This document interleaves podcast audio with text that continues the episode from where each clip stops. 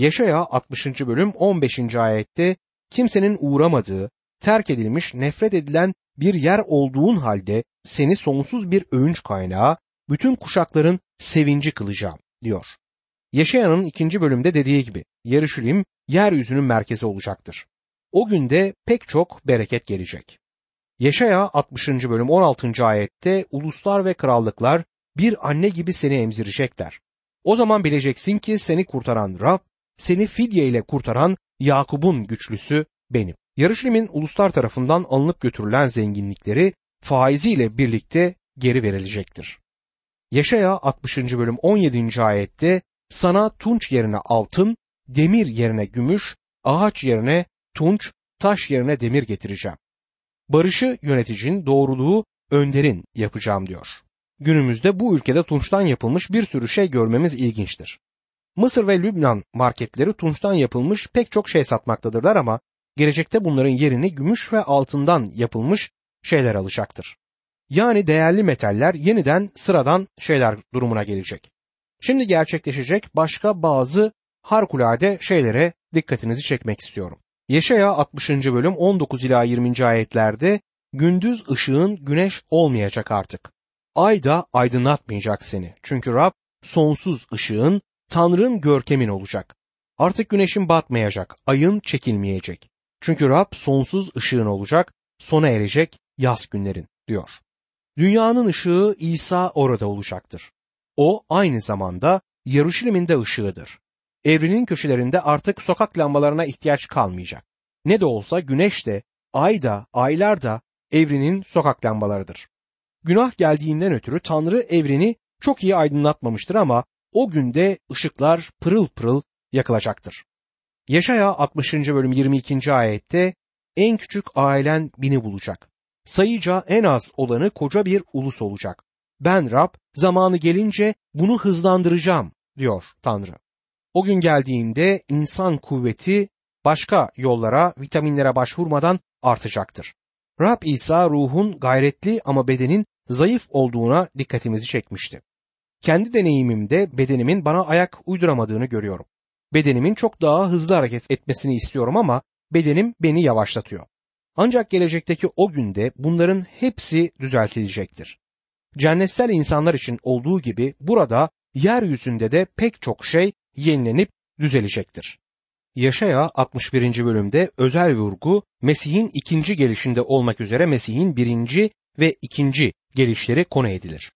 Rab İsa halka yönelik hizmetine bu bölümden aktarma yaparak başladığı için bu bölüm özellikle ilgi çekicidir.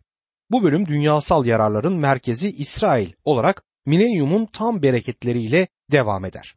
Son parça bizlere milenyumun tam yararlarını aktarmaktadır. Mesih'in birinci ve ikinci gelişleri arasındaki ayrım Yaşaya 61. bölümde bizlere sunulur.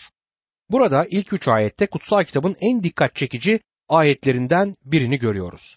Ve bu kutsal kitabı doğru bir şekilde yorumlamamızda bizlere yardımcı olur. Yaşaya 61. bölüm 1 ve 2. ayetler şöyle yazar. Egemen Rabbin ruhu üzerimdedir. Çünkü o beni yoksullara müjde iletmek için mehsetti.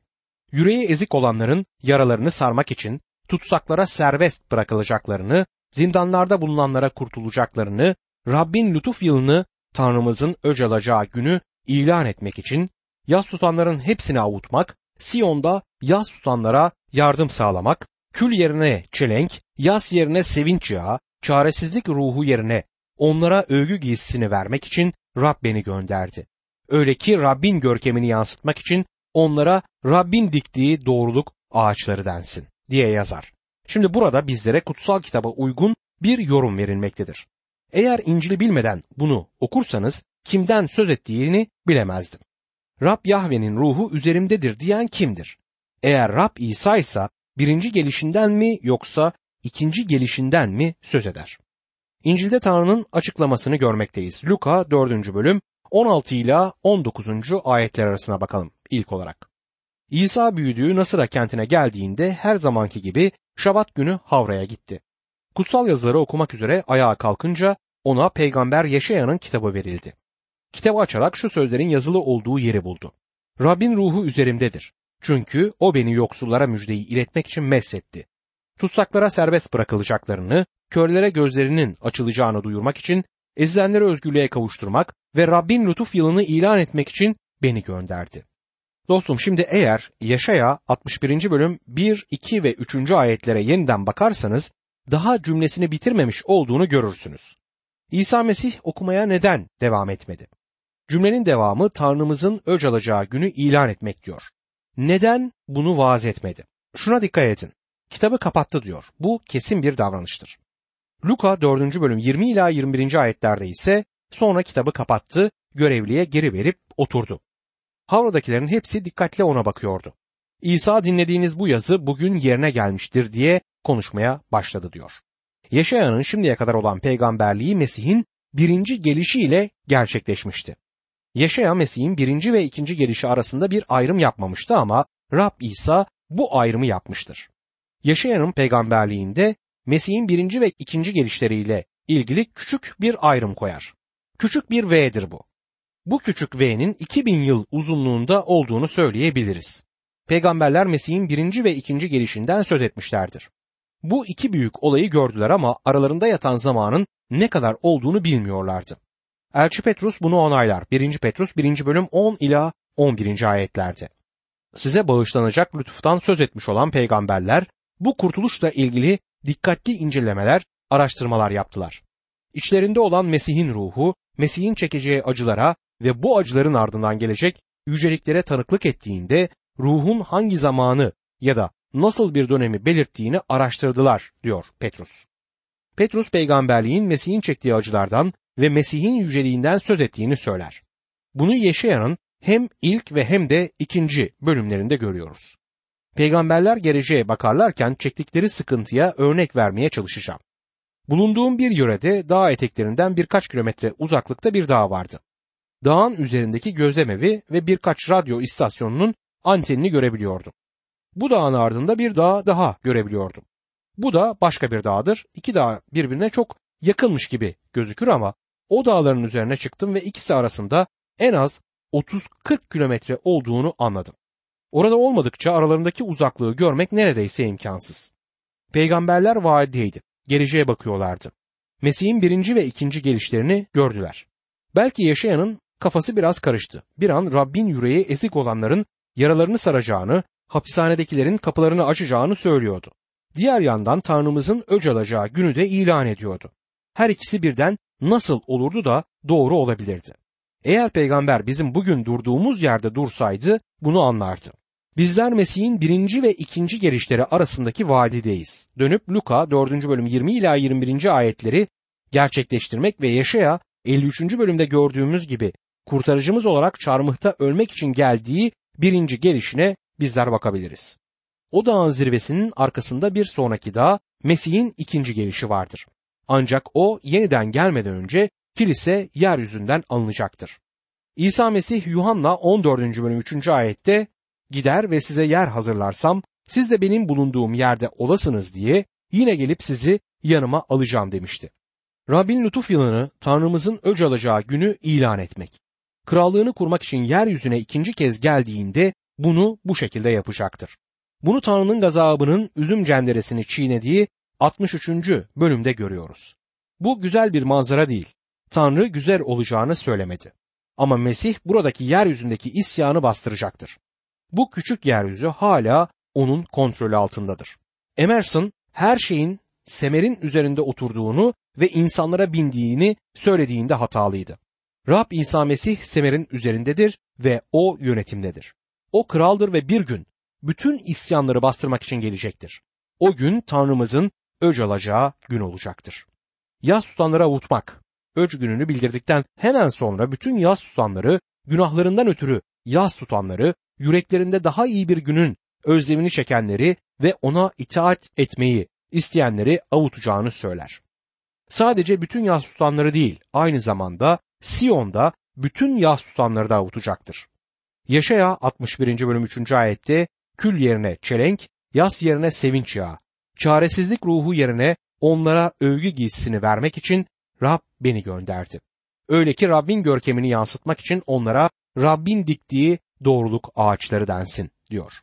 Yaşayanın coğrafyayı iyi bildiğine inanıyorum ve Sion dediğinde herhangi bir ülkedeki kentten değil, Sion'dan söz ettiğinden eminim. Yaşaya Yarışilim'deki en yüksek yer olan Sion'u iyi biliyordu. Şimdi kesinlikle Yahudilerden söz ederek şöyle der. Siyon'da yas tutanlara yardım sağlamak, kül yerine çelenk, yas yerine sevinç yağı, çaresizlik ruhu yerine onlara övgü giysisini vermek için Rab beni görevlendirdi. 63. bölümde çok daha fazla açılacak olan öc alma gününün ötesinde milenyumda barış ve bolluk olduğunu görebiliyoruz. Yaşaya çelenk ve küller sözleriyle oynamaktadır. Bu Tanrı'nın yargı yerine sevinç, iç çekme yerine şarkılar vereceği anlamına gelir. İç çekmeler ve yargıdan sonra sevinç ve şarkı gelecektir. Yaşaya 61. bölüm 4. ayette o zaman eski yıkıntıları yeniden inşa edecek. Çoktan viraneye dönmüş yerleri yeniden kuracak. Kuşaklar boyu yıkık kalmış kentleri onaracaklar diyor. İsrail diyarına daha ona adensel güzelliğini geri verecek olan bir yüz gerdirme ameliyatı yapılacaktır. Günümüzde İsrail'de olup bitenler harika. Büyük İbrani bilgini Doktor Albright 2500 yıldır ülkeleri dışında olan bir halk yeniden ülkelerinde olduğu için artık peygamberliğe inanmaktadır. Bu durum onun bir inanlı olmasını sağladı. Ancak bunun bu peygamberliğin gerçekleşmesi olduğunu söyleme konusunda çok dikkatli olmalıyız. Bu ayetin sözünü ettiği yüz gerdirme operasyonu milenyumun başına gerçekleşecektir ve bizler şu anda milenyumun başında bana göre değiliz. Yaşaya 61. bölüm 5. ayette yabancılar sürülerini güdecek. Irgatınız, bağcınız olacaklar diyor. Bu bolluğun gerçek bir resmini oluşturur. Yaşaya 61. bölüm 6. ayette ise sizlerse Rabbin kahinleri, Tanrımızın görevlileri diye çağrılacaksınız. Ulusların servetiyle beslenecek, zenginlikleriyle övüneceksiniz diyor. İnsanlar size Rabbin kahinleri diyecek. İsrail milenyumda bir inanlar kahinliği olacaktır. Ulusun tamamının kahinler olması Tanrı'nın ilk olarak planlamış olduğu plandır. Tanrı Mısır'dan çıkış 19. bölüm 6. ayette siz benim için kahinler krallığı, kutsal ulus olacaksınız. İsraillere böyle söyleyeceksiniz demişti. Günahlarından ötürü buna hiçbir zaman erişememişlerdi ama milenyumda buna ulaşacaklar. Yaşaya 61. bölüm 7. ayette ise utanç yerine iki kat onur bulacaksınız. Aşağılanma yerine payınızla sevineceksiniz. Böylece ülkenizde iki kat mülk edineceksiniz. Sevinciniz sonsuz olacak diyor. Yani İsrail'in payı sonsuz sevinç olacaktır. Sevinç doluluğunu yaşayacaklar. O gün muhteşem bir gün olacak. Yaşaya 61. bölüm 8. ayette ise çünkü ben Rab adaleti severim. Nefret ederim soygun ve haksızlıktan. Sözümde durup hak ettiklerini verecek, onlarla ebedi bir antlaşma yapacağım diyor. O zaman yaşamları dinsel ayinlerini süsleyecektir. İsrail'in bütün dinsel ayinleri yerine getirdiği ama kalbi bunlarda olmadığından Tanrı'nın onu suçladığını pek çok ayette gördük. Gelecekteki o günde bu durum değişecektir. Yaşaya 61. bölüm 9. ayette ise soylarından gelenler uluslar arasında torunları halklar arasında tanınacak. Onları gören herkes Rabbin kutsadığı soy olduklarını anlayacak diyor. Tanrı için gerçek tanıklar olduklarından Yahudi aleyhtarlığı sona erecek ve Yahudilerin yanında olma dönemi başlayacaktır. Günümüzde ne İsrail ne de kilise Tanrı'nın tasarlamış olduğunu gerçekleştirememektedir. Kilisenin Tanrı'nın programını izlediğine ve durumun Tanrı'nın olacağını söylediği şekilde gerçekleşeceğine inandığım halde bunun bugün böyle olmadığını söyleyebilirim. Tanrı bizleri Tanrı yolundaymış gibi görünüp bu yolun gücünü inkar edenlere karşı uyarır. Milenyumun sevinçleri de Yaşaya 61. bölümde kayıt altına alınmıştır. Yaşaya 61. bölüm 10. ayette Rab'de büyük sevinç bulacağım. Tanrımla yüreğim coşacak. Çünkü çelenkle süslenmiş güvey gibi, takılarını kuşanmış gelin gibi bana kurtuluş giysisini giydirdi. Beni doğruluk kaftanıyla örttü diyor.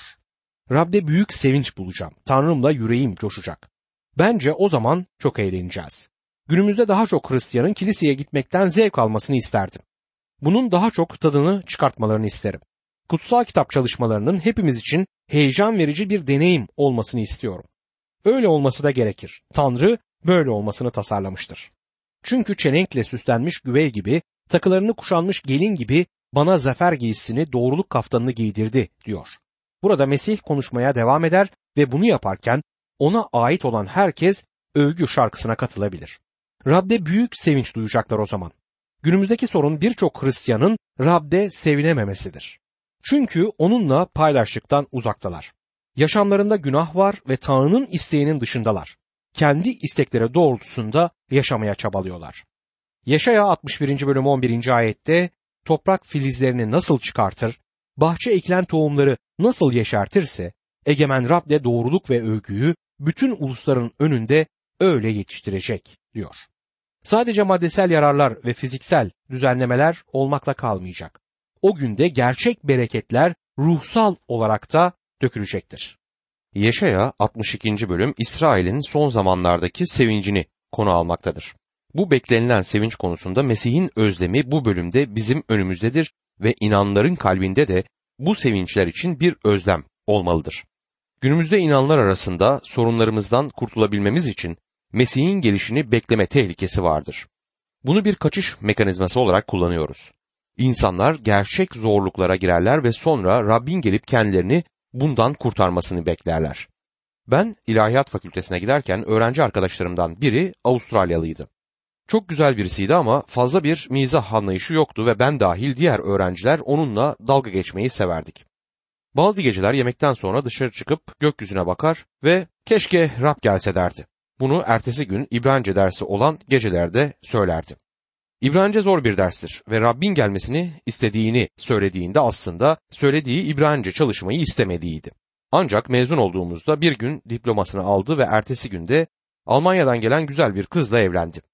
Mezuniyetten bir gece önce dışarı çıkıp gökyüzüne bakarak umarım Rab birkaç gün daha gelmez dedi. Evet çoğumuz böyleyiz. İşler kötü giderken Rabbin hemen gelmesini bekliyoruz. Çünkü zor durumdayız ve bundan kurtulmayı istiyoruz. Mesih'in İsrail için büyük bir arzusu vardır. Yeşaya 62. bölüm 1. ayette zaferi ışık gibi parlayıncaya, kurtuluşu meşale gibi yanıncaya dek Sion uğruna susmayacak, Yarışilim uğruna sessiz kalmayacağım diyor. Günümüzde Yarışilim'in huzurunun olmamasının nedeni Mesih'in orada olmamasıdır. Tanrı'nın sağında oturmakta o şehri doğruluk için yönetmenin özlemini çekmektedir. Dilerseniz şehre kent diyebilirsiniz ama şu anki durumuyla kutsallıktan çok uzaktır. Ancak bir gün yeniden kutsal olacaktır ve orduların Rabbinin gayreti bunu gerçekleştirecektir. İnsanlar krallığı oluşturamazlar ve Birleşmiş Milletler'de bunu yapamayacaktır. Bu artık ortada. Bu dünyada ondan başka kimse huzuru getiremez. Sadece orduların Rabbinin gayreti bunu gerçekleştirebilecektir. Peygamber yaşayanın kalbi yeryüzünde Tanrı yolunda yürüyen herkesinki gibi bu özleme katılmaktadır.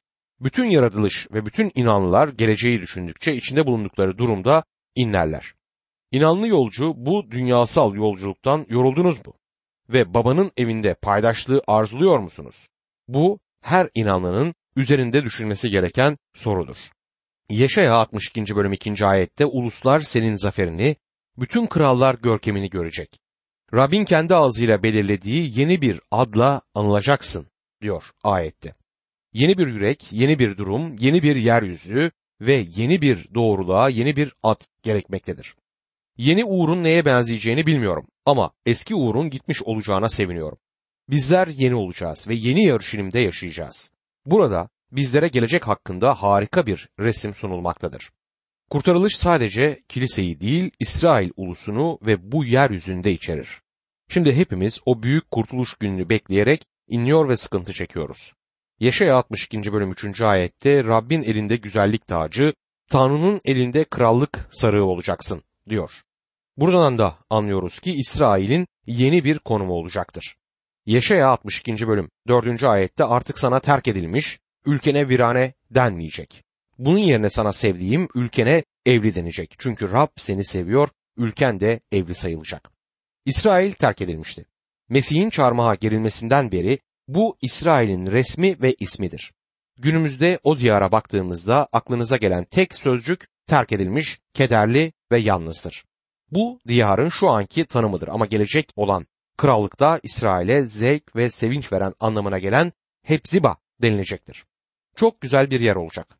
İsrail'i bugünkü haliyle sevmediğimi söylemiştim ama gelecekteki o günde çok hoş bir yer olacağını da söylemem gerekir. Ve topraklarına da evli denilecek. Yani kral onu korumak için orada olacaktır ve onun varlığı sevinç getirir. Yaşaya 62. bölüm 5. ayette bir delikanlı bir kızla nasıl evlenirse oğulların da seninle öyle evlenecek. Güvey gelinle nasıl sevinirse Tanrın da seninle öyle sevinecek diyor. Tanrı bir güveyin geliniyle sevindiği gibi İsrail'le sevinecektir. Tabii ki milenyumun beklenişi Yaşaya 62. bölüm 6 ve 7. ayetlerde bize ifade edilir. Şöyle yazar 6 ve 7. ayetlerde. Ey Yaruşilim, surlarına bekçiler diktim. Gece gündüz hiç susmayacaklar. Ey Rabbe sözünü anımsatanlar, Yaruşilim'i pekiştirene, onun yeryüzünün övüncü kılana dek durup dinlenmeden Rabbe yakarın. Ona rahat vermeyin diyor. Bu özlem bir nevi bulaşıcıdır. Susayan can bir şey içmenin özlemini çeker. Doğru düşünen her insan Yaruşilim'in esenliği için dua edecek ve orada esenlik olacak günün özlemini çekecektir. Tanrı yönetme hakkı kendine ait olan kişi gelene kadar bu sistemin bu şekilde devam edeceğini söyler. Gelecekteki o gün için bildiri vardır Yaşaya 62. bölümde. Şimdi gelecekteki o günün bildirisine bakalım. Yaşaya 62. bölüm 11. ayet.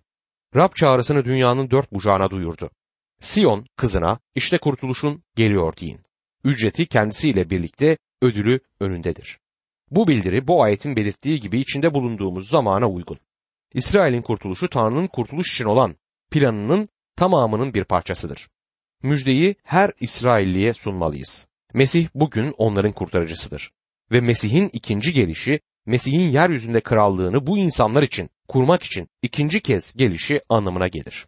Yaşaya 62. bölüm 12. ayette Sion halkına Rabbin fidye ile kurtardığı kutsal halk diyecekler. Ve sen Yaruşilim, aranan, terk edilmemiş kent diye anılacaksın. Bugün İsrail'e kutsal bir halk denilemez. Bugün kurtarılmış değillerdir. Yarışilim şu anda terk edilmiş bir şehirdir ama durumun değişeceği gün gelecektir. Tanrı'nın kurtuluşunun deneyimi İsrail ulusunda ve fiziksel olarak yeryüzünde bir değişimi oluşturacaktır. Halka kutsal halk denilecek ve diyar çok istenilecektir. Günümüzde bunun tam tersini görüyoruz. Çok görkemli bir geleceğimiz olacaktır.